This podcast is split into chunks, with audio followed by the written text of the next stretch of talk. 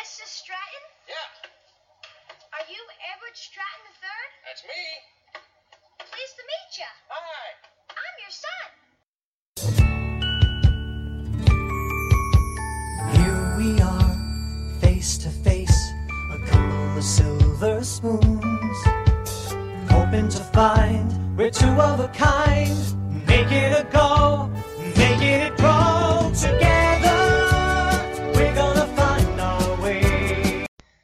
Everybody, this is Angela Bowen, the host of Together We're Gonna Find Our Way, a Silver Spoons podcast. And today I am discussing, talking about season one, episode two, entitled Boys Will Be Boys, which aired on October 2nd, 1982.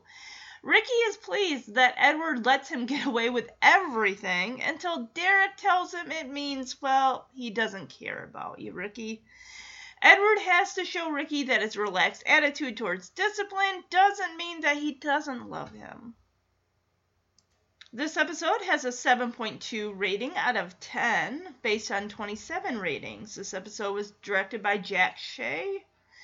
Writers David W. Duclon, Ron Leavitt, the creator, Michael G. Moye, creator, written by Bob Ellis. Also, James R. Stein, Howard Leeds, Ben Starr, Martin Cohan. So we got a lot of creators and writers here on the show. But before I get into the episode, I just want to let you guys know that the Silver Spoons podcast does have an email. So if you guys want to shoot me an email, you um I would that would make me so happy. You can do so at silverspoonspodcast at gmail.com. Also, if you'd like to follow along with the podcast, you can go to Facebook.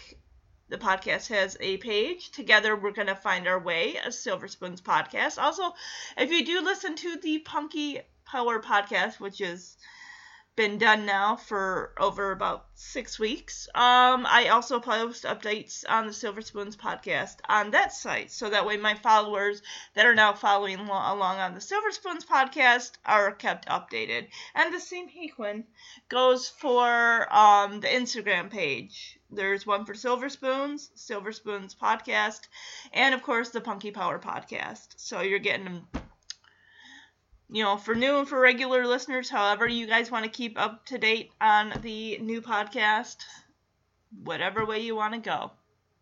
So at the end of the podcast, I will talk about uh, some of the books that I mentioned that I was currently reading. Last week, I managed to finish this past week, so I'll talk about those at the end of the podcast episode. All right, so without further ado, let's jump right into this episode. Right away, I noticed we've got a new opening. The pilot episode had its own like opening with uh, scenes from the pilot episode, and it looks like this new intro is going to pretty much carry through the entire season one. So it's showing scenes from episodes, of course, I haven't covered yet because I'm only on episode two of season one. So we have Ricky kind of jumping into Edward's arms. He's really happy about something. We also have Edward and Ricky in the woods. Looks like they're going camping. There's one where Leonard is kind of comforting Edward. Something serious must have happened. Probably something to do with Ricky. Looks like we have a romantic dinner between Edward and Kate, and Ricky, of course, is in a tux. Looks like he's trying to play matchmaker.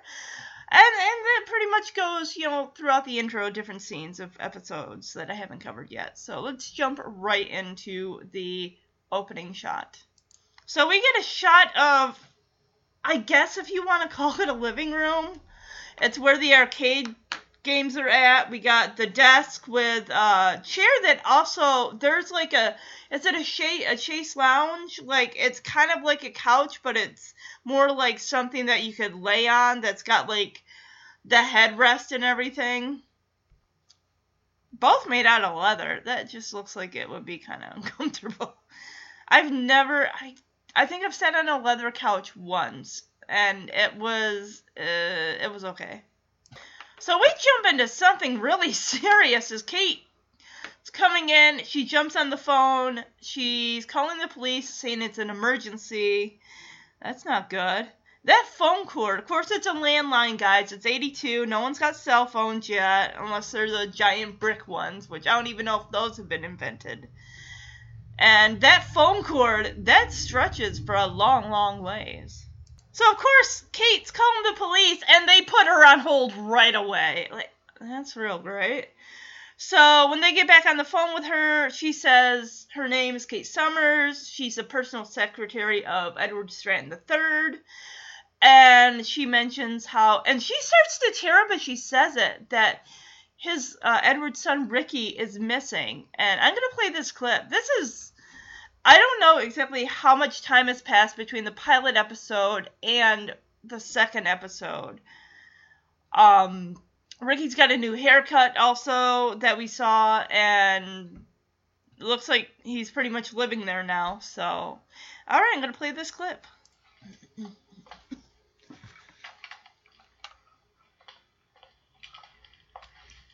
Hello, police. This is an emergency. Yes, I'll hold.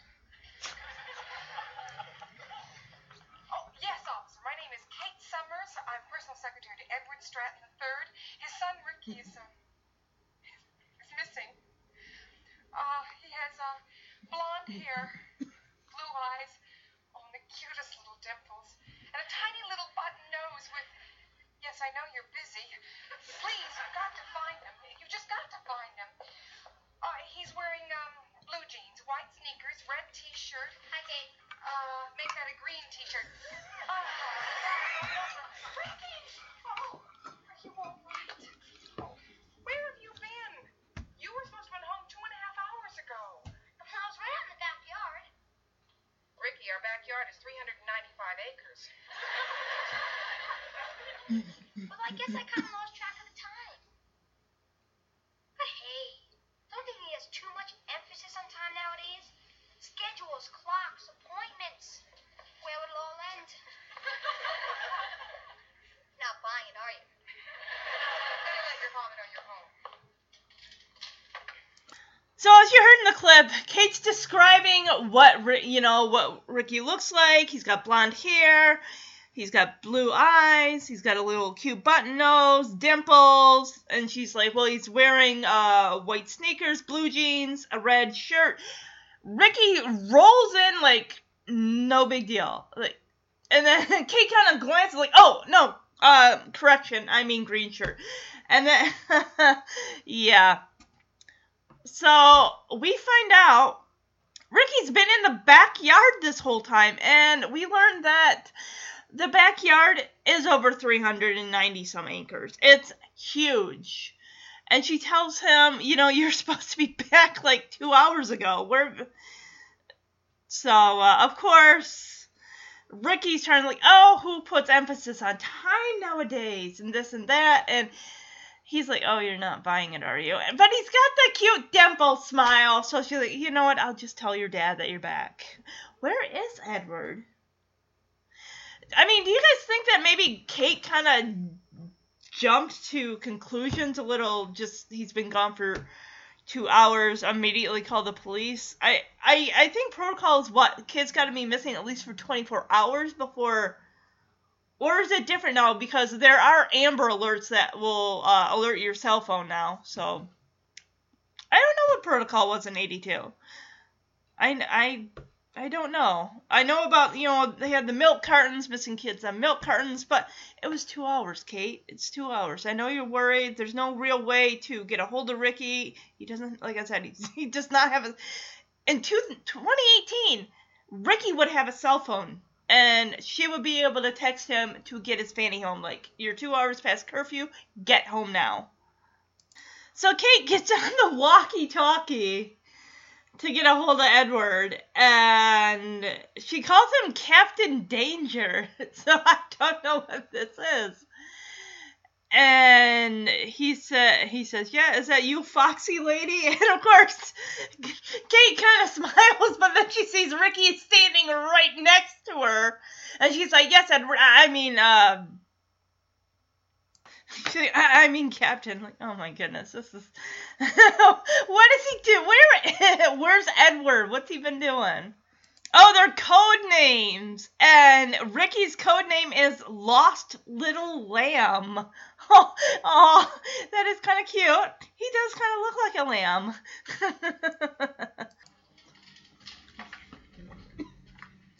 Come in, Captain Danger. Come in, Captain Danger. This is Captain Danger, and that's Foxy Lady. Uh Yes, Edward. I mean Captain Danger. Come in, Captain Danger. This is Captain Danger. Is that you, Foxy Lady? Uh, yes, Edward. I mean, Captain. Any word on Lost Little Lamb? Lost little lamb has returned to the fold. Ten four, Foxy Lady. I'll be right there. And tell Lost Little Lamb that he's headed for the slaughterhouse. He's mad. There you are. I've been looking all over the house for you. I'm sorry, Leonard. He's sorry. Do you know how hard it is to search a house this big? I ran into a plumber who's been here since 1967. Was he upset? Not at $19 an hour. So I guess yeah, Edward's been looking for Ricky as well. And he tells Kate to tell Lost Little Lamb that he's headed to the slaughter. and Ricky, of course, is like, oh wow, he's really mad. Like, uh, if they've been looking for you for what, probably two hours, they're not gonna be happy. I mean, that is a mansion, and even Leonard's been looking for him. It's like, do you know how hard it is to search a house this big? And he mentions how he ran into a plumber that's been there since like 1970. And it's he mentions how the plumber makes like 19 bucks an hour. Like, oh my gosh, I don't even make that. I'd like to one day, but.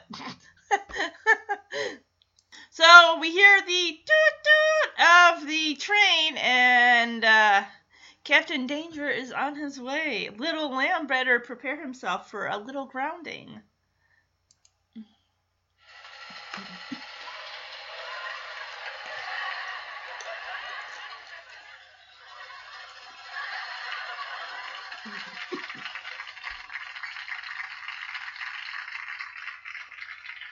Ricky!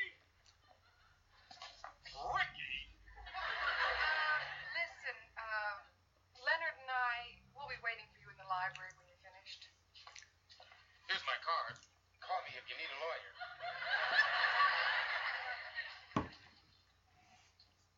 So how about those Yankees, huh? I hope you have a darn good explanation for being so late. Well, I don't know if it's darn good, but it's worth a shot. See, I decided to go for a hike. And after a while, I found this cave. I guess I explored the cave too long and I lost track of the time. Well, I'm sorry, Ricky. That's just no excuse for. You found the cave? Yeah! You know, I remember the first time I discovered that cave. I was.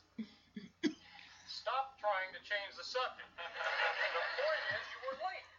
I'm supposed to be mad at you. So now I guess you have to punish me.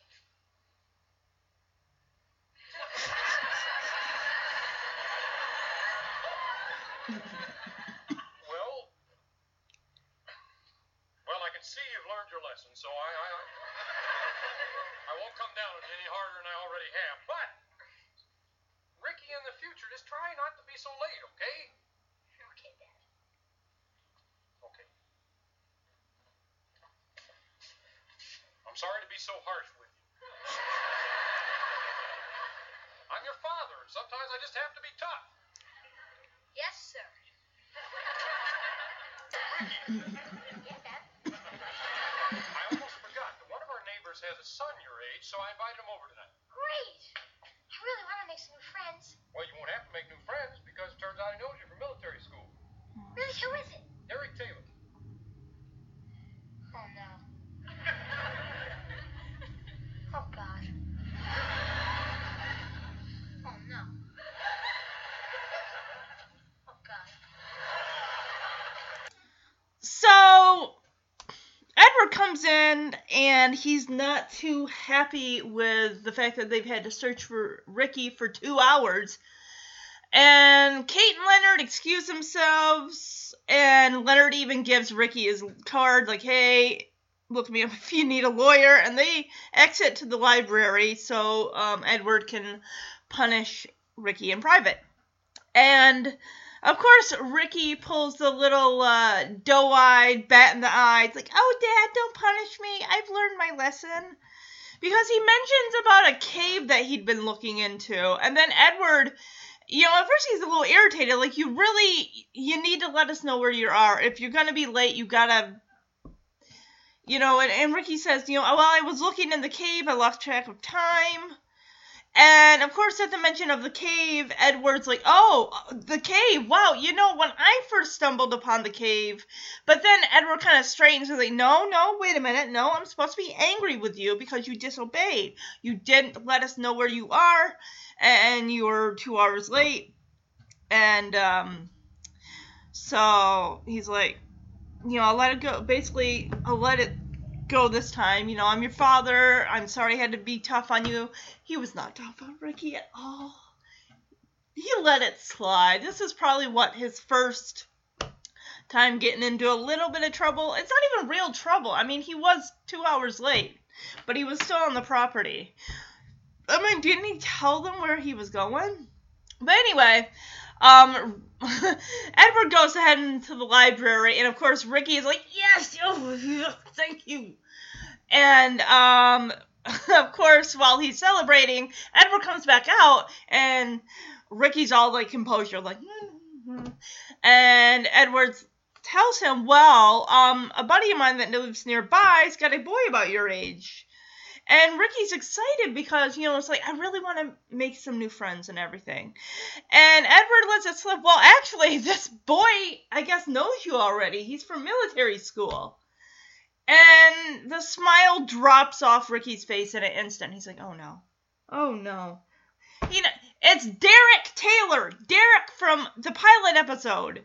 Derek, whose hamsters go commit suicide because they don't want to be around him anymore. So Derek, the one that says, "Oh, you're back here in military school because your dad didn't want you," that Derek Taylor. So I can understand uh, Ricky's a little, uh, ah, no, no, I don't want him for a friend. I thought you were talking about someone else. So of course Edward's kind of looking at Ricky like, "Oh, what's the problem here? What's going on?" And Ricky just looks at his dad like, "Dad, Derek is the pits. It's like basically like he sucks. He's not nice. I don't want him for a friend." But Ricky's gonna get him for a friend, so them's the breaks, I guess. It's gonna be a few seasons before we get to Alfonso, so. Oh, no, no, no, no. I sense a problem. Dad, Derek Taylor is the pits. Really? I seemed nice when I talked to him on the phone. Then I know what he's like. I used to be his roommate.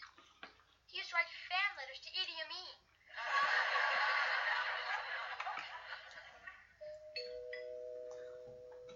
That's Derek. Oh, no. You favor? Tell him I'm dead? Ricky, why don't you give him a chance? Maybe he'll change since you've seen him. He'll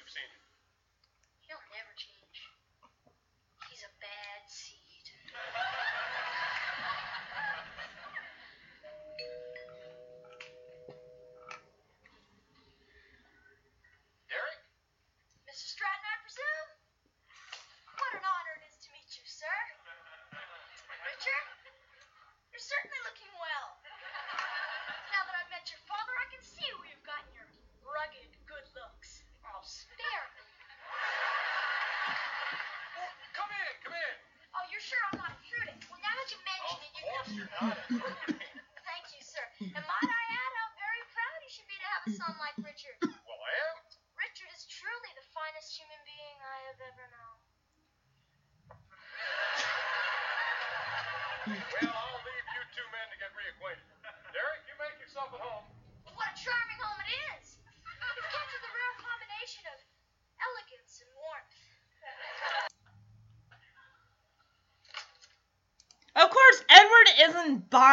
The whole thing that Derek's a terrible human being. He's like, oh, well, he sounded great on the phone. Well, yeah, of course, I'm sure he sounded great on the phone because this kid just wants to butter you up. He's a hellion. And of course, the doorbell rings, and Ricky's like, "Please, Dad, please, just tell him I'm dead, okay?" he's like, "Oh no, no, Ricky, let's give this a shot here. Maybe he's changed." No, Derek's never gonna change. So of course we get to see the door opener, and Derek walks in immediately. He's all like polite and just schmoozing Edward like, "Oh, sir, thank you for letting me come into your home and what a fine home it is." And oh, Edward is or Richard is so lucky to have a father like you, Edward, and this and that, and it's just, and even Ricky's kind of sticking his fingers down his throat like he wants to puke. Like he sees this is just a major act. Like and of course, Edward's buying it hook, line, and sinker. I honestly, would you classify him as. Might even classify him on a Nellie Oleson. I mean, let's see. We got Margaux Kramer, we got Nellie Oleson level of Margaux Kramer is on the low end, Nellie Oleson is at the top. I'd say he's more lingering closer to Nellie Oleson with a smidge of rudeness, Richie type of Margaux Kramer. He's a mixture. He's the male version of both those girls.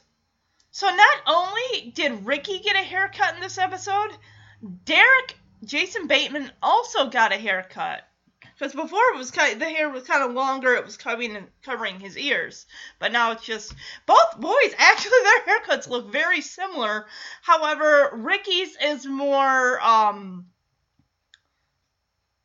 wh- whereas um, Derek's is more clean cut, and Ricky's is more kind of like similar, but it's kind of uh messy uh on the end.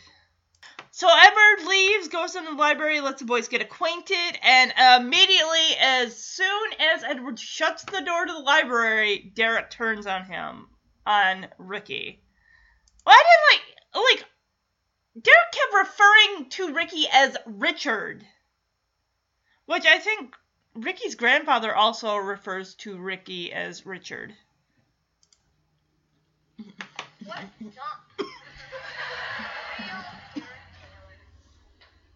Why aren't you in military school? they finally kick you out? Yeah. They got mad because I took a look at Colonel Baxter's wife. Well, what's so bad about that? she was in the shower at the time. Derek, the lady is 74 years old. it was still worth it. So you don't have to worry about me going back to military school. You and I can be friends for the rest of our lives. Oh, take me now while I'm young. hey, Corpus, you got any grease or something? Slippery the better. What for? Want to put some on the bottom of my dad's bowling shoes. Derek, that's a rotten thing to do. So, I'm mad at him. So he cut my allowances. I got kicked out of school. Don't you get mad at your dad when he punishes you? That's where I'm luckier than you. My dad doesn't punish me. I came home late tonight. He let me off scot free. He did? Hey, my dad's a great guy.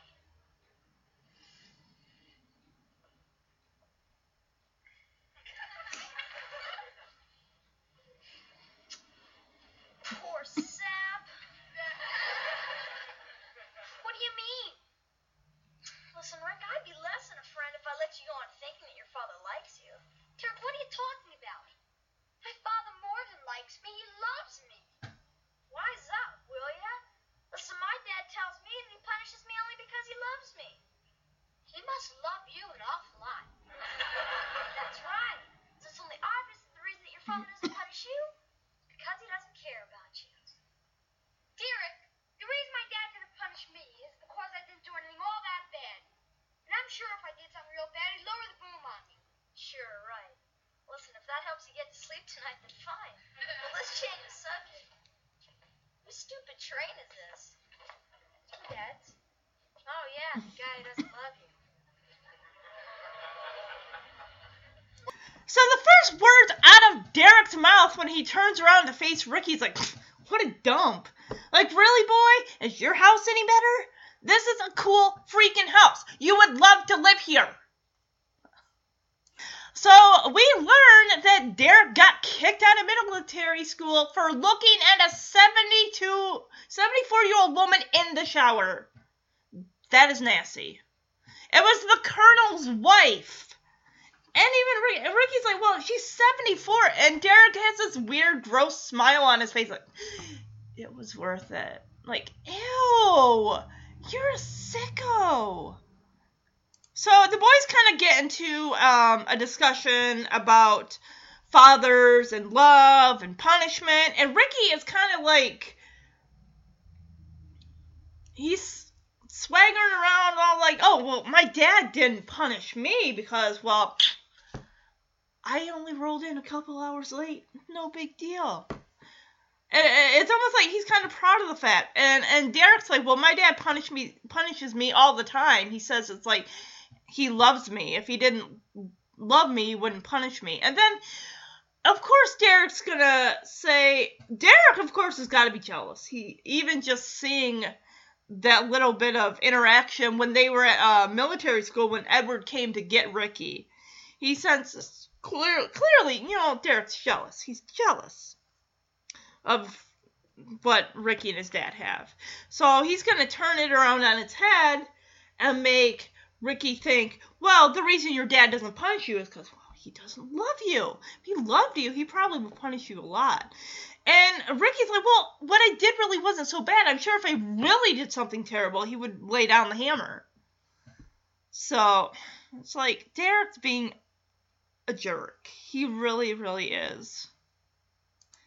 Meanwhile, in the library, um, Leonard's going over some stuff, legal stuff, and Edward's kind of bobbing his head. Leonard looks at him, sees Edward is not paying attention, and is like, all right, hand it over. He's gotta be having like an earbud or something in his ear. He's listening to music or something. He's not paying attention. Like, buddy, that's why you got in trouble the last time. You hired a criminal, a guy who has a prison record to handle your books. Wow, Edward, you had me fooled. Like you could have sworn he might have been listening to some form of music. No, he was playing with it. He was trying to solve a Rubik's cube. So while uh, Leonard is briefing uh, Edward on this lawyer talk stuff, we hear the train whistle, and Leonard's like, Edward, isn't that your train starting up? And Edward, like, jumps out of his seat, like, well, Ricky knows he's not supposed to be playing with that if I'm not with him. As soon as Leonard opens those double doors, because the train track goes right through that room, which that's just problematic in itself. Um, soon as Leonard opens the doors, boom, the train goes right through it, crashes into the other set of double doors on the other side of the library room there. And yeah, the Edward is he's royally angry now. Like, uh, son, you pushed me too far. Cause Kate and Leonard, they get out of there like, okay, we don't want to see this. And Derek, of course, like, oh well, sir, I, you know about about the train and everything, and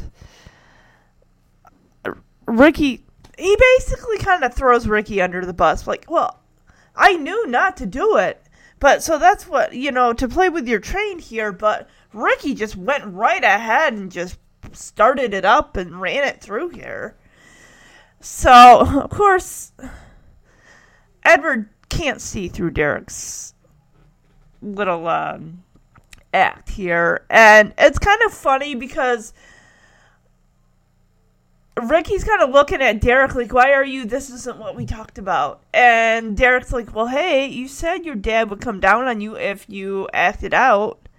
Now's the chance to find out if he really loves you, which I think, you know, just like Margaux with Punky, even though a lot of the time, you know, Punky doesn't take Margaux's garbage, some of the times what she does does kind of hit Punky to the core. And I think, especially when it's dealing with Ricky just moved in with his dad, and for Derek to just say, oh, he doesn't punish you because he doesn't love you and this and that. So he's kind of taking that message to heart. So we're going to play this clip here, and you guys get to hear how this all plays out. Isn't that your train? Can't be. Ricky knows he's not supposed to play with it when I'm not around.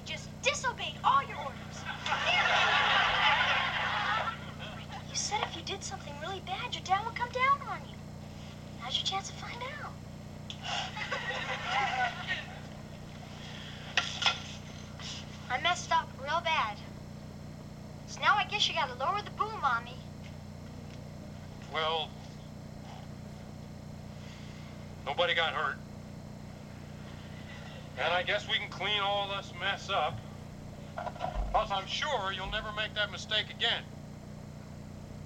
But, and I want you to hear this loud and clear. Yeah, Dad? Uh, never mind, enough said.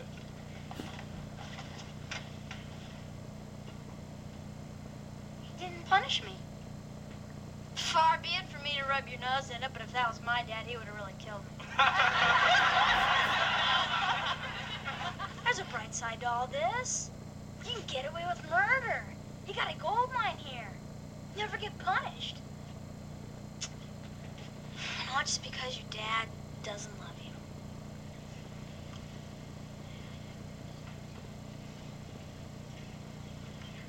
I can't believe it. I cannot believe Edward didn't punish him. Basically, it's like, oh, well, nobody got hurt, and I'm sure you learned your lesson, and I'm going to say this once, but don't do this ever again. And Ricky's like shocked, like, wait a minute. Because, well, Edward leaves. Well, it's kind of funny because when Ricky first comes in there, and Edward's like, "You're in big trouble, young man," and he looks to Kate and Leonard like, "Uh, isn't he?" And Kate just gets out of like, "You know what? It's my laundry night. I gotta go home." Leonard's like, "Yeah, um, it's her laundry night. I have to go home too." So they're like, "We're not gonna help you parent this child. This is your son. You take care of it." I mean, Leonard can or Edward can say those things of, you know, yeah, no one got hurt, and I'm sure you learned your lesson, but I'm still gonna have to punish you because you did break the rules. You knew not to use this train when I'm not around, and you did it anyway. So, you know, just send him to his room for like a day. Say, no, you can't come out except for, you know, breakfast, lunch, and dinner and stuff. I mean, but of course, Edward doesn't punish him. And, and Ricky, he wants to get punished because Derek's put it in his head that his dad does not love him unless he punishes him. Dang. And, like I said, Ricky is taking this to heart because Derek keeps repeating that. And he's like, oh, well, if it were my dad, he would have killed me. And yeah, oh boy, I'm sorry your dad doesn't love you. Like, good grief. So at the next in the next scene, Kate's working at the desk in the living room, and Ricky comes in, and he's kind of laughing, like, "Hey, Kate, you want to hear something really funny?" And she's like, "Okay." And he's like, "Derek told me last night that your dad only punish you punishes you because he loves you," and of course. Kate's not laughing like, oh, well, that's not really funny. I mean, to her, that's probably true. And Ricky immediately stops laughing like, oh boy. Oh, ooh. So Ricky goes to sit down on uh, the couch in front of the desk. He's like, "Oh no, oh oh god, oh no!" And Kate's like, "What's what's going on?"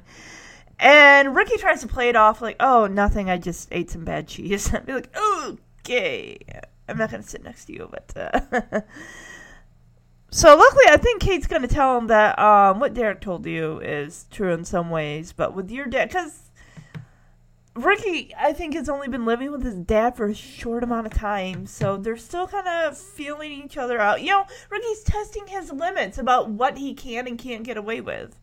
It's it's typical of a kid. Usually, kids do that when they're really young, so by the time they're Ricky's age, they kind of know what they can and can't get away with. But this is all, you know, new and fresh for both of them. So Kate kind of just lets him know it's like you know that's it's not really funny. It's just that, you know, parents do that, you know, because they love their kids and they want to teach them, you know, lessons about what you can and can't do. And she's like, well, that's why your dad punished you last night after the whole thing with the train. And Ricky kind of lets her know, um, he didn't punish me, actually. He just let me off. He, I don't even think he, he kind of let him off with a warning. He said, just don't do this again. And the thing also, when that train was after it went through the room, it was going along the outside of the room, and as it was, it was knocking books off the shelf and everything. So that's why Edward, Kate, and Leonard had to hide behind the desk, so they weren't getting hit by flying debris. So Kate kind of says you know, with what Derek said, you know, after all, like, oh, you know, what he said is kind of silly. And she even says that I'm really not qualified to be able to say how kids should be disciplined, whether they should be. I'm not a parent. And she says that she had a cat once, and when he was bad, she got him neutered. You mean when your cat was spraying all over the house and it stunk to high heaven, and you finally just said, I have to get this cat neutered because he's destroying my house with his cat urine? but in Ricky's case, I'm sure he must know what neutered means. Like, what? Oh boy. But I'm going to play this clip. Hi, Kate. Hi. I want to hear a really stupid thing Derek said last night. Huh. He said, get this for really being dumb. You ready? Uh-huh. He said, if your father punishes you when you do something bad, it's only because he loves you. Now, isn't that the silliest thing you've ever heard? No, that's not silly at all. Oh, no. Oh, God. Oh, no. Hey, what's the matter? Oh, nothing. I probably ate some bad cheese. You were saying about not being so silly? Well, that's right. I mean, parents discipline their kids because they care about them. Well, that's why your father punished you for wrecking his train last night. Katie didn't punish me. Oh. Uh. Well, actually, what Derek said, it really is silly. Um. Uh, well, the reason is, um. You're dancing, Kate. Look, I'm not qualified to talk on how children should be disciplined. I, I've never been a parent. I mean, I had a cat once, and when he was bad, I had him neutered. I what Derek said is true. I can be as bad as I want. My dad will never care. I'll see you later, Kate.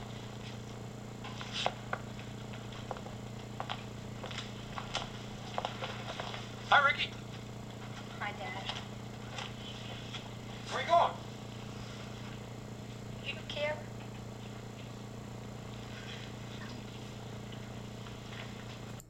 So Ricky pretty much believes is like, wow, Kate, I guess I can do whatever I want. My dad won't punish me. Like, it's just he's really broken up about it as he's like, you know, I'm gonna go upstairs. And as he starts to walk upstairs, that's when Edward comes in. He's like, Hey, Ricky, what's going on? And Ricky just kind of turns to look at him on the stairs. He's like, Do you even care? And he heads upstairs, and Edward's like looking at Kate, like, what was that all about? I mean, yes, I know. Like I've said, Edward is new to this whole parent thing and and the whole discipline thing and everything like that. And I'm sure when Ricky was home and if he got into trouble, his mother most likely pun- punished him.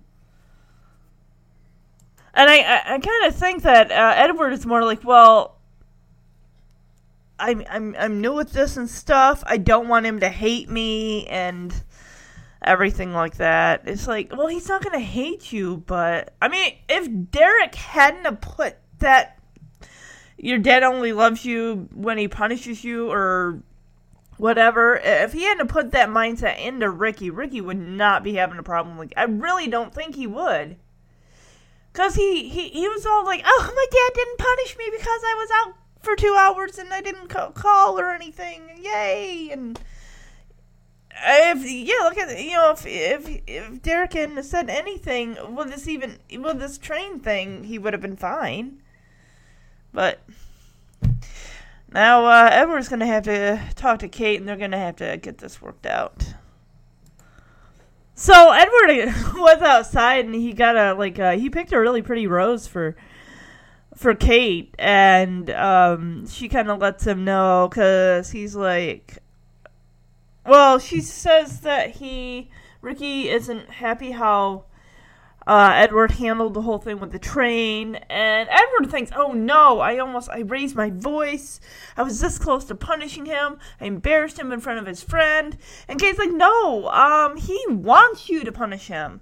Derek put it in his head that the reason you didn't punish him is because you don't love him. So that's a wake up call. Like, yeah, you gotta you gotta throw down that hammer. So Edward looks at Kate and he's like, Well, he knows I love him. And then he's like, Doesn't he? And I'm like, Well, yeah, does he know that? Like, you gotta go up and straighten it out. And Kate tells him, It's like, Well, Ricky's confused right now. This is just. You know, this is a challenging time for both of you. You're both still getting to know each other. I mean, this is me talking here that yes, they're still getting to know each other. So you gotta make up, you know, let him know that you love him. Uh, of course, Leonard comes in. He's got a whipped cream balloon hat on. Turns out Ricky, in his anger and frustration, threw a whipped cream balloon uh, down, and it ended up hitting uh, Leonard. I don't think he was he wasn't aiming for Leonard, but it just uh, um, what do they say? Wrong place, wrong time, something like that. Yeah. Here, Kate, I picked you this rose. Oh, What's the matter with Ricky? Eat some bad cheese or something?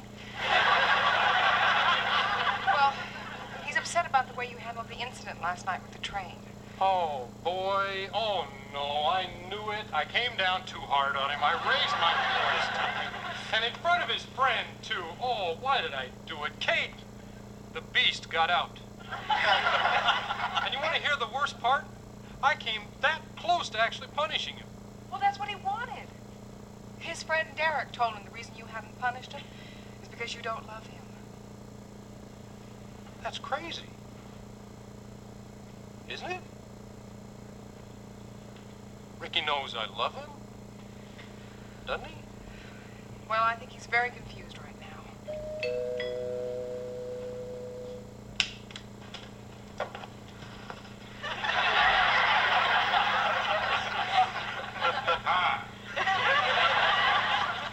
Leonard, what happened to you?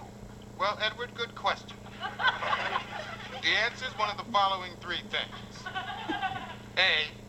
This is the new Calvin Klein whipped cream suit with matching balloon hat. Or B. I've just been baptized by the First Church of Balloon Friends. Or C.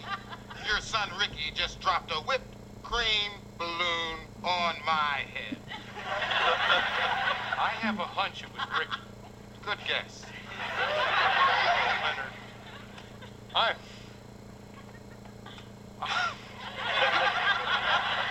I'm sorry. This is inexcusable.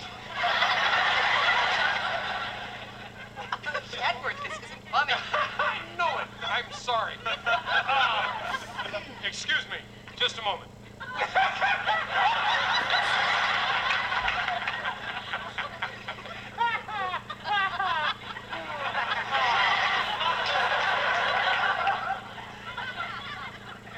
I'm back now. Sure, it's easy for you to laugh. You're not the one with the dessert topping in your underwear. I'll have a talk with Ricky, Leonard. You may have to do more than just talk to him. Yeah.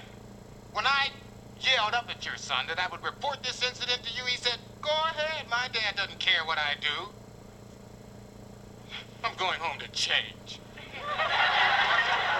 oh, by the way, Edward, Ricky told me he has just replaced your bathroom tissue with flypaper. Now that's funny.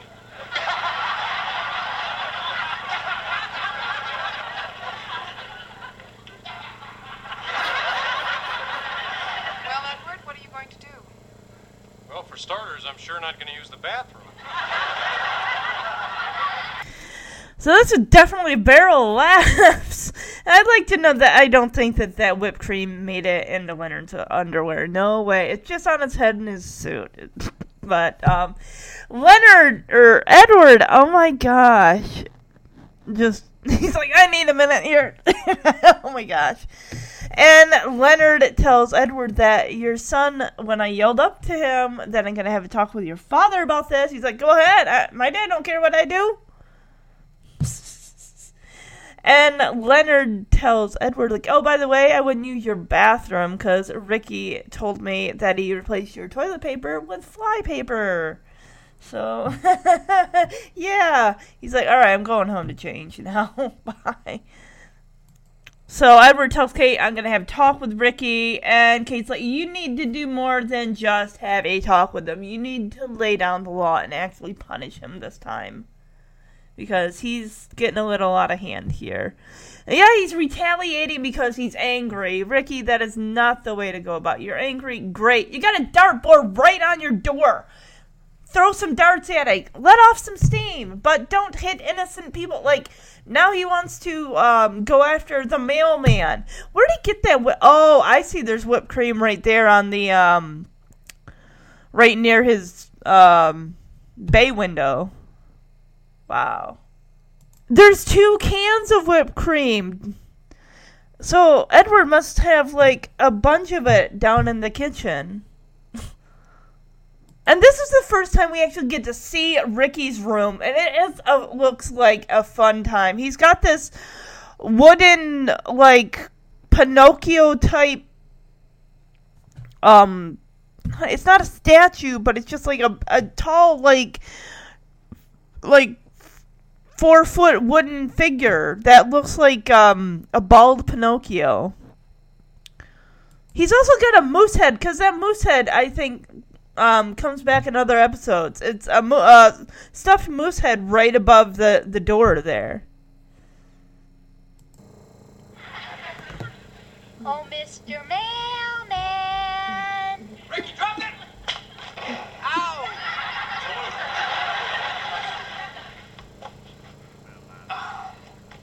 Mr. Ross?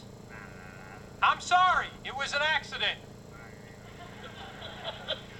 It's too late. He's torching our mail.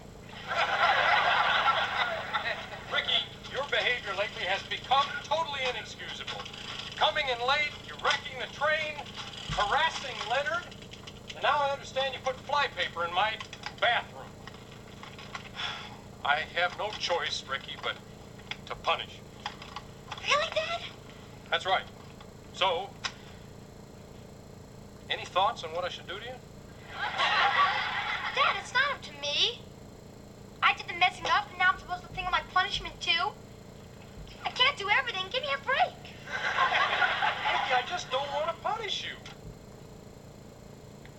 Okay, sure. I know what that means. Dad, answer me something. Sure. Why is it whenever...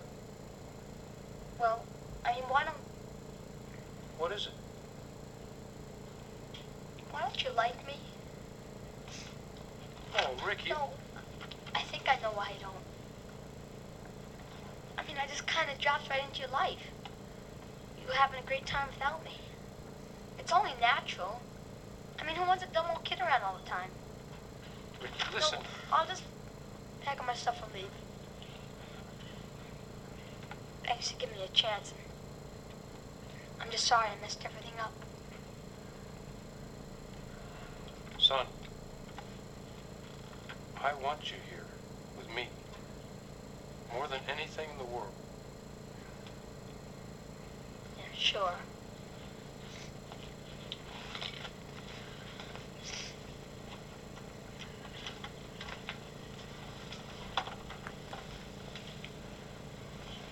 Ricky.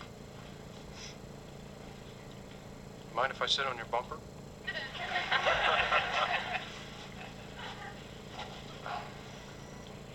Come here. Let me tell you a story. Is this the punishment? No, it's just a story. About my father. Your grandfather. It's kind of hard for me to talk about this. I remember I was about your age. My father was working in his study, so I thought I'd surprise him with a cold, fresh glass of orange juice. But just as I was about to hand it to him, I tripped. And I spilled the juice all over his important papers. Uh-oh. Was he mad? Furious. He said I ruined all his work, and he called me a stupid, clumsy fool. And he sent me to my room, and I was never allowed in his study again. Well, did you cry? real hard. And Ricky, part of that I cried It was because at that moment I hated my father. And I don't want you to ever feel that way about me. Dad, I could never hate you. No, I thought the reason you didn't punish me was because you didn't like me. I thought that if I did punish you, you wouldn't like me.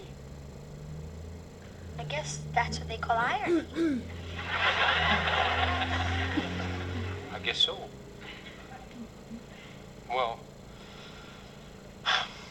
whatever they call it, I want you to remember one thing. Yeah, Dad? I love you, Ricky. I love you too.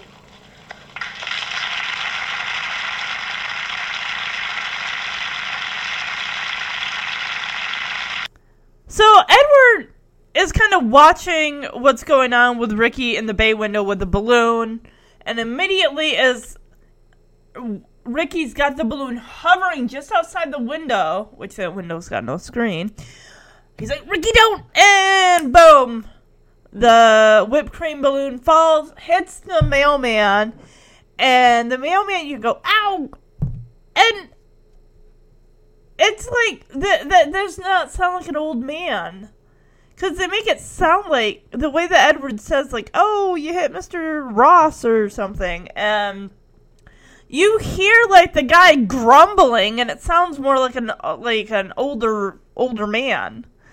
But when he goes ow it, it sounds like someone like who's a young guy in his like mid 20s or something like that. But anyway um Edward just kind of tells Ricky, it's like, you know, you come in two hours late, you, you, you mess around with the train, which I told you not to do, and then you throw a balloon, uh, whipped cream balloon on Leonard and everything. It's like you got no regard for, for, for anything. And just as basically it's almost like you're you're running wild and stuff and just Well, yeah, well, he basically, Edward says that your behavior is completely unexcusable, how you're acting. So Edward, of course, as you heard in the clip, he said, I have no choice, I have to punish you. And Ricky, like, jumps off of the cushion in the bay window. He's like, really, Dad, you made it? And Edward's like, um, do you know what I should do? And Ricky kind of looks at him like, I'm the kid. You think of the punishment, Dad. I, shouldn't have to do everything. It's like, great. Now I got to think of my punishment too. And Edward kind of, well, Ricky just says, well, great, I get it. Yeah, I mean, well, and Ricky starts to get, you know, a little choked up. He's like, why don't you, I mean, how come, you know, he's trying to say it. He's like, why don't you like me? And it's, it's sad. You know, and he's like, oh, no, I mean, I, and, you know, Edward goes to put a hand on Ricky's shoulder, but Ricky quickly backs away is like, I get it, you know, I just dropped into your life like this. And, you know, everything was going great before I showed up and this and that. And it's it's sad, you know. You know, Edward's never been a father before, but uh, you know, Ricky's like, you know, I'll get my stuff, I'll be out of your way, and I'm thinking to myself, he's pulling a punky. He's pulling a punky Brewster right now. How many times did she do that in season one? I don't know because eventually I lost count, and I think she did that in season two.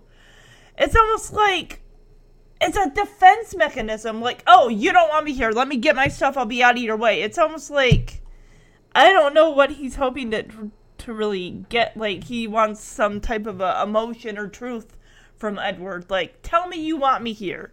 Tell me you want to punish me. Tell me you love me. That's what I want to hear. And the moment that Ricky says, you know, I'll just take my stuff and go, thank you for giving me a chance at least. Edward looks at Ricky and he's like, No, I want you here with me. It's like, he's new at this, Ricky. I mean, come on, buddy, give him a chance. It's, this is hard for him. But we're going to learn now, as you heard in the clip, why Edward is so. He doesn't want to punish Ricky.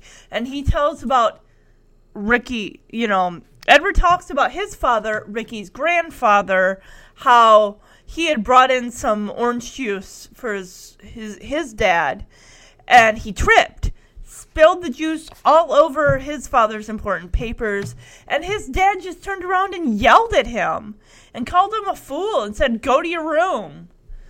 And Ricky's just sitting here listening to this, and you know they're both I'm surprised that Edward wasn't showing up at that at that memory. And Ricky's like, "Did you cry?" And Edward's like, "Yeah, I did. I cried a lot, and I just I hated my father after that." And he looks at Ricky's like, "I don't want you to hate me. You know, that's why I don't want to punish you." And it's just it's a they're having a moment here, and it's a great moment. Because in the next, I think in the next episode, we meet grandfather Stratton. We meet Edward's dad, and they do not have a good relationship at all, which is understandable. I mean, even when, you know, I mean, that whole thing with the juice and the papers and everything happened when Edward was probably right around Ricky's age. So he's got a lot of resentment. Edward's got a lot of resentment and anger, you know, hold up inside of him. So the both guys here, they got their wires crossed. The, Ricky admits, I thought the reason you didn't punish me was because you didn't like me. And Edward's like, well, I didn't want to punish you because I didn't think you'd like me. So, yeah. Edward's going on his past previous experience with his relationship with his dad, and that's kind of influencing how he's looking at Ricky and everything like that. But no, you know, they're they're being honest, they're opening up and everything, and they're learning about each other. So, and Edward just looks at Ricky like, "I love you, Ricky," and Ricky's like, I love you too, Dad. And they hug, and it's so sweet. But of course, you know, Edward does have to lay down the law. He's got to punish him. So here's that clip. Well, I'm certainly glad that that's all cleared up. Well, yeah, except for one minor detail. Uh, what's that? I still have to punish you. Dad, that won't be necessary now. Oh, yes, it will. Because I don't want you to forget that it's wrong to be mean and inconsiderate. So, except for meals, you will stay in your room for two days. Oh, Dad, My Son, this hurts me more than it does you. how can it hurt you? I won't have anybody to play with. So yeah, Edward's like, well, I am gonna have to punish you, son. And Ricky, of course, like, oh, Dad, we just had a heart to heart. We cleared the air. You don't have to punish me anymore. And Edward's like, yes, I do. And he says, for the next two days, aside from your meals, breakfast, lunch, and dinner, you are going to be in your room for two days. And of course, Ricky's like, oh, Dad. And Edward's like, come on, son, you know, this hurts me more than it hurts you. And Ricky's like, and how would this hurt you, Dad? And Edward just looks at him like, well, I'm not going to have anyone to hang out with. I mean, you guys got to get a load of Ricky's room, man. It is loaded with the coolest fun. He's got his own bathroom, guys. His own bathroom. He's got a uh, awesome race car bed. He's got a giant panda stuffed thing. He's got loads of toys, airplanes hanging on the walls. He was actually playing with a little airplane that uh, Edward had to take away because he you know, when uh, Edward was trying to talk to him, Ricky was kind of flying it around and everything. But uh, oh, he's even got one of those um um oh, what the heck is it? It's a um the um, a meter, a meter, like a parking meter thing there too. This is just so cool. Any kid would love to be punished if they had a room like this and had to be in the room for two days. I know it. That is pretty much the episode, guys. I really, really liked this. It was cute. You know, we got a little bit of backstory with uh with Edward and his father, which is good because I think the next episode is where we meet Edward Stratton the second, and he meets Ricky for the first time. So my rating for this episode, it's the train toy, tr- the train rating, and let me think here. I'm gonna give this one four out of five trains. The only thing I didn't care for was the whole Derek being a creep, but he's going to be keep being a creep, so I gotta get used to that. Um, but just I think he put it one step too far with the whole your dad doesn't punish you because he doesn't love you thing. That was really harsh, especially since Ricky and his dad are just now, you know, getting adjusted to living together and everything. Um, what I did like I liked, especially in the beginning. I mean, the episode opens with Kate running to the phone to call the police and her tearing up at the thought that Ricky could be missing. Um, I like the whole thing with the the um the balloon filled filled with um what the heck is it? Um, huh, I know I can't think of it.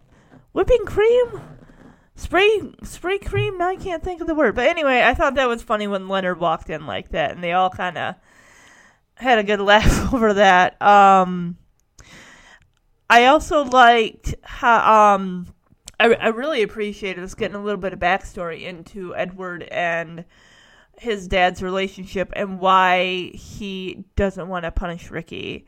And of course, the ending where they say you love they love each other and hug it out and Edward finally punishes Ricky. It's it's great. Like, oh. For the silver spoonful, I'm going to say that um let me see. If you're a kid, know that if you do something wrong, really wrong, your parents are going to punish you. Unless you do something so wrong that the police have to step in. Don't go that far. And th- this 80s thing, you know, the thing with with the um the balloons and, and the thing with the train. No one grew up with a train like that in their house, but even still, you know. I, when I was 11, I was into that soap opera, All My Children, and this was back when they had like 900 numbers. Like, oh, call this number and you'll find out what happens on the show next week, next week's episodes or something like that. And I would call, and of course, you know, those calls cost money. I think they're at least two ninety nine a call or two ninety nine a minute. I-, I can't remember, but I rang up the phone bill and I got in trouble for it. So, yeah, just lesson learned. My dad had the nine hundred numbers blocked after that, but even still, he wasn't happy. But in the fu- you know, guys, just know, kids, teenagers, know that if you do something you're bad, your parents most likely will come down on you. You know that. You can't just get away with anything. And just know that, you know, once the punishment's over, you've learned your lesson. Hopefully, you won't do it again. So, the next episode I'll be talking about next week, Sunday, is going to be season 1, episode 3, entitled Grandfather Stratton, which aired on October 9th, 1982. Ricky wants to meet his grandfather, but finds that Edward has no interest in seeing his father, an attitude that is definitely mutual. Knowing how important it was for him to know his father, Ricky devises a plan to reconcile the two. Oh, buddy, I, mm, I'd stay out of that. I know you want everyone to be happy, happy, joy, joy, and come together, but they got to work out this stuff themselves. Um, and the grandfather is played by John Houseman, who sadly passed away, I think, about a year after Silver Spoons wrapped up. He was 86 at the time. So, trying to see if there's anything that he's been in that I would have seen other than Silver Spoons. There there really isn't. There really isn't anything that I really would know him from. No, there's not. Okay. So I want to give a shout out to the listeners that have been listening to the podcast since Punky Brewster ended. And even the people that are starting to listen to the Silver Spoons podcast. I want to give you guys all a shout out. We have Reno, Nevada, Everett, Washington, Lancaster, Pennsylvania, Edinburg, Virginia, Hyattsville, Maryland, New York, New York, Muskegon, Michigan, Bainbridge, Ohio, Landisville, Pennsylvania, Brazil, London, United Kingdom, St. Louis, Missouri, Centreville, Maryland, Washington, D.C., Bangor, Maine, Des Moines, Iowa, Iowa City, Iowa, Queenstown, Maryland, Woodbridge, Virginia, Pamplona, Spain, Clifton, New Jersey, Fort Wayne, Indiana, Seattle, Washington, Philadelphia, Pennsylvania, Sheridan, Wyoming, Madrid, Spain, Carmel, Indiana, College Station, Texas, Hebron, Connecticut. I apologize if I'm mispronouncing anything. Mountain View, California, Long Island City, New York, Athens, Greece, Frankfurt, Germany, Paris, France, Hesperia, California, Kuala Lumpur, Malaysia, Boise in uh, Idaho, Moscow, Russian Federation, Bronx, New York, Agoura Hills, California, Areno, Italy, Texas, France, France, Pulaski, Virginia, Wagga Wagga, Australia. I'm sure I mispronounced it. Des Plaines, Illinois, New Jersey, Bastia, France, Newburyport, Maine, La Habra, California, Sun Valley, Nevada, Edmonton, Canada, Lancaster, Pennsylvania, O'Fallon, Illinois, Miami, Florida, San Jose, California, Hyattsville, Maryland, Montreal, Canada, Mountain View, California, France, Gainesville, Florida, Indonesia, Burke, Burnett, Texas, Philadelphia, Pennsylvania, Manchester, Maine, Burlington, Canada, Newburyport, Maine, Lethbridge, Canada, Hartsville, South Carolina, Woonsocket, Rhode Island, North Providence, Rhode Island, Queenstown, Maryland, Los Angeles, California, Hawkesbury, Canada, Arlington, Virginia, St. Louis, Missouri, Orangeburg, New York, Chicago, Illinois, Hebron, Connecticut, Fort Worth, Texas, and Portland, Indiana, and Palms, Puerto Rico. All right, guys, I know that was a long list. It was all the way from the end of July until now. but now we're caught up, so I'll be just doing weekly shout outs. Um, I did say at the beginning of the podcast, I definitely want to talk about the last three books that I finished in the last week. And that is a record because I don't think I've finished three books in a week. One was an audiobook, so. The first book I finished is Front Desk by Kelly Yang and I'm going to read the book description here. Front Desk tells the story of 10 year old Mia Tang. Every day, Mia manages the front desk of the Calivista Motel while her parents clean the rooms. She's proud of her job. She loves the guests and treats them like family. When one of the guests gets in trouble with the police, it shakes Mia to her core. Her parents, meanwhile, hide immigrants in the empty rooms at night. If the mean motel owner, Mr. Yao, finds out, they'll be doomed. Based on the author's life, the story follows Mia, the daughter of first generation Chinese immigrants. I gotta say, guys, I gave this a five out of five on Goodreads. It is such a good book. It's um definitely it is based on um the author's life, and her and her parents immigrate from China to California when she is 13. This is actually set in 1993, so of course it's pre cell phones, pre flat screens, all that stuff. And I really learned just how bad it is, not just for, you know, Chinese immigrants, but um, Mia makes a friend who is um, Hispanic or Me- Mexican, who's her her family's from Mexico. They're also immigrants and everything, but just of how unfair and how they're being treated by employers and just in general they're not getting you know respect. Their their jobs are not getting the pay they need to get and everything like that. And it's just it's it's sad. Um but overall you got this book was amazing and I really really enjoyed it. I hope honestly that they will make this available on audio so people are able to hear this book because, like I said, it's really, really good. The next book I want to talk about, I just finished this week. It's called Night Books by J.A. White. And I'm going to read the description. A boy is imprisoned by a witch and must tell her a new scary story each night to stay alive. This thrilling contemporary fantasy from J.A. White, the acclaimed author of the Thickety series, brings to life the magic and craft of storytelling. Alex's original hair raising tales are the only thing keeping the witch Natasha happy, but soon he'll run out of pages to read from and be trapped forever. He's loved scary stories his whole life, and he knows most don't have a happily ever after. Now that Alex is trapped in a true terrifying tale, he's desperate for a different ending and a way out of this twisted place. This modern spin on the I can't pronounce that word. I'm sorry. Story is perfect for fans of Coraline, which I gotta watch Coraline. I haven't. I've heard good things. It's on Netflix. Uh, and a tale dark and Grimm. With interwoven tips on writing with suspense, adding in plot twists, hooks, inner interior logic, and dealing with writer's block. This is the ideal book for budding writers and all readers of delightfully just dark enough tales. Um, I I did like the book. I felt like yes, it did drag a little bit, but the thing that I liked, and I was thinking about as I was reading it, was the stories that Alex had written in his night books.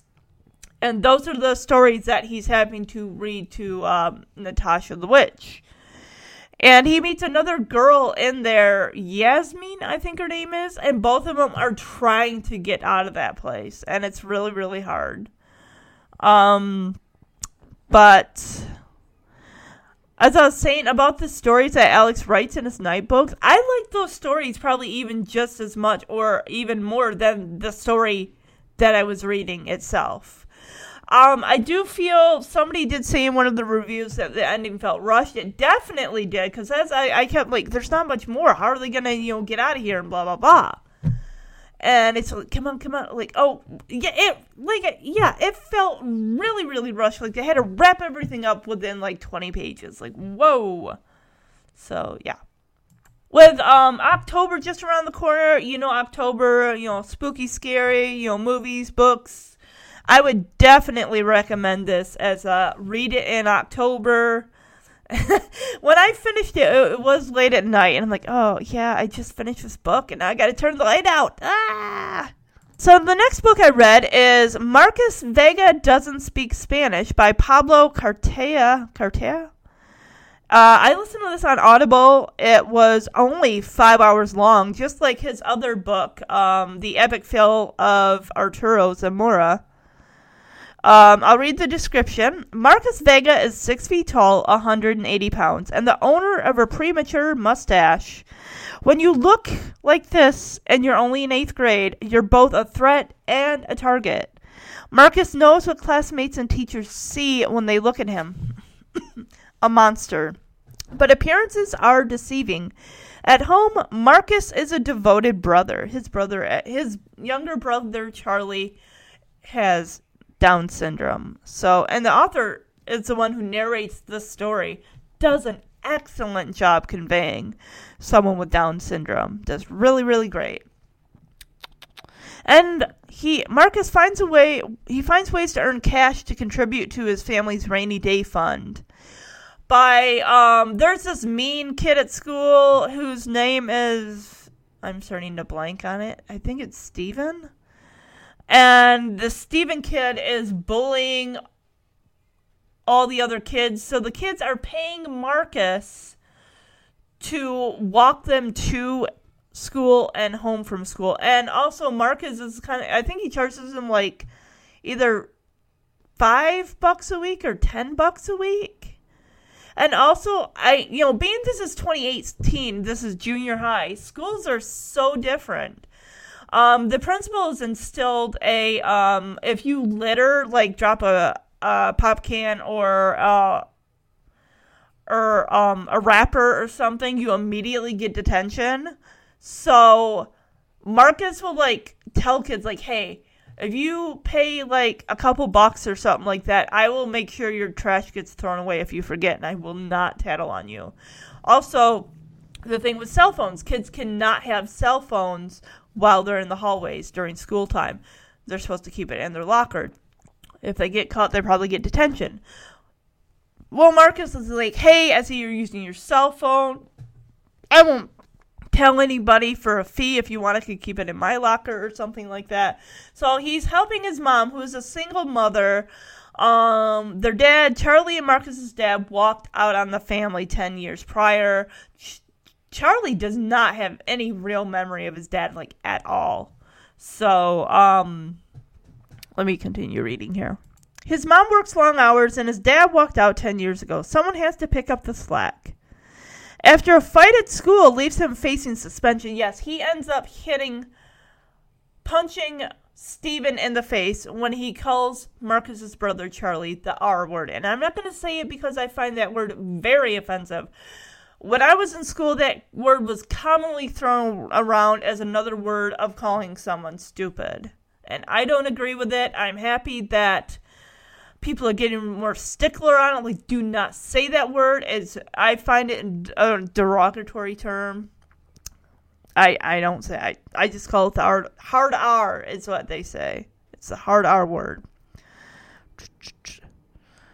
Marcus and his family decide to hit the reset button and regroup for a week in Puerto Rico. Um, his mo- Marcus's mother works for um, the airline. Uh, I think she's like a flight attendant, or um, she's uh, someone who works at the ticket counter. She does all sorts of things, and she gets you know trips for free to fly anywhere. She's like, "Hey, um, your dad has you know family in Puerto Rico. Why don't we take a week? Cause it's spring break." And go see the family. You know, you guys haven't really seen, you have all these cousins and aunts and uncles and everything. Let's go.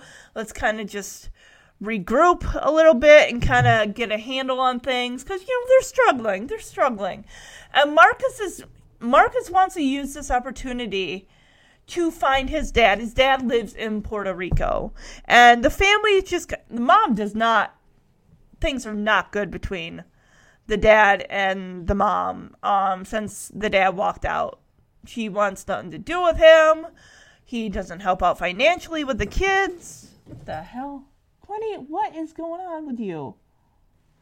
Something freak you out? All right. Um and Marcus just wants to, you know, he wants to go to Puerto Rico and ask people about like, "Hey, what was my dad like? I want to find my dad. If he's here in Puerto Rico, let's go look for him." And I don't want to spoil the ending, but um Marcus gets a wake up call at the end. He really, really does. And I just I I think that this is um one of the kids that Marcus was walking home, his name is um Danny or Daniel. And he's like, "Hey, I got this camera. Why don't you take it with you on your trip to Puerto Rico? You can, you can take pictures and everything like that." And Marcus is, you know, snapping away pictures of, uh, you know, family and the landscape and and all that stuff. And I was just thinking, because I recently was on a plane trip, so you know, Marcus and Charlie had never flown before, and Marcus is wearing this like hooded sweatshirt and his mom keeps telling because marcus is like really sweating getting you know sick to his stomach. He's probably having issues with um you know he's never flown before. And his mom's like marcus you need to take that sweatshirt off. Because marcus you know this is all marcus's pov he's like i'm sweaty you know feeling sweaty and sick to his stomach and he feels like yo, he's gonna pass out it's like his hearing's going in and out and his vision's getting blurry and everything and his mom's like, You need to take that sweatshirt off. You are going to pass out. Because, you know, when you're in an enclosed space, of course it's got to be warm and everything like that. And, um, so I think the plane ride home, though, goes a bit better. But. Charlie takes to it immediately, and the girls are, you know, the cousins are drawn to Charlie. They like him. Um, you know, Charlie's a little shy at first, you know, he, he's a little unsure about new places and new people and stuff like that, but he warms up right away. And I like this moment in the book where it's like, it's a horse that, um, they go visit this farm that I think one of the aunts runs and, and, um, the uncle. And, um, they're like, no, no, stay away from the horse, Charlie, okay? And, but Charlie's like, no, no, I want to and the horse this boy this horse realizes you know that there's something different about charlie and he just like the horse kind of like puts his his nose out you know and and charlie reaches out and pets it's like there's a connection there and i just thought that was really really cool and um definitely but marcus has got a temper and you know, he wants to do things now, you know, with like, let's look for dad. I want to find him. And the family's just like, no, I mean, your dad's not who you think he is. You're building him up in your mind like he's this great guy, but they keep kind of avoiding it. Like, you're, we learned that Marcus's dad was someone who he's great at thinking up ideas, but the follow through on them, he's like he's like really um impatient. He wants things to happen now. And it's like as soon as he's like like like drops one idea, he picks up another idea, and it's just he's he's all over the place. So I would de- I rated this one five out of five, guys. I loved that. Definitely, it's available on auto. It's an audio book. Read it. It's amazing. I will post pictures on um which I believe I did on the Punky Brewster podcast page too, so you guys can see. But I'll do it again. Um, and of course, those are the three books that I finished. Um, one that I'm reading right now that I really, really like is called Courage. It's by Barbara Binns. And I'll read the book description. A timely middle grade debut, perfect for fans of Ghost and Booked which Ghost, I believe, is written by Jason Reynolds, who writes a lot of um Afri- African American like middle grade and YA. Um, booked, I believe, I've read that is by Kwame Alexander, I think. Anyway, um, a story of race, class, and the strength of brotherly love. T'Shon has worked hard to get his family's life back on track after his father passed away. But as things are returning to normal, his world is suddenly turned upside down when his older brother Lamont returns from prison. T puts his frustrations into his diving practice, especially when he gets a scholarship to join a prestigious diving team at the local private swim club. But when crimes start increasing in the neighborhood and Lamont is the prime suspect, T'Shon begins to question the hope that he and Lamont can put the broken pieces of their damaged relationship back together. And I'm not very far along in the book, but um, it's definitely it's it's definitely it's definitely interesting. I really I I like reading about books of you know people from different backgrounds and stuff like that. It just really it's insightful and I just I really really like it. It's like getting outside the box of what I normally read and I just this year 2018 has been a year of a lot of middle grade and I've read a lot of winners. And honestly, I think I, I've read as many middle grade books as I have YA books. So all right, guys. Um that's pretty much it for the book reviews for the episode. Look next Sunday for season 1 episode 3 Grandfather Stratton where we meet Ricky's grandfather, Edward's father and find out just how bad their relationship is. It's not good. a lot of hostility, a lot of a lot of um, bad blood there. So, all right. I'll see you guys next Sunday. Have a great afternoon. I hope the weather's awesome for you. If it's not, stay in and read a book, watch a movie. All right. Bye bye.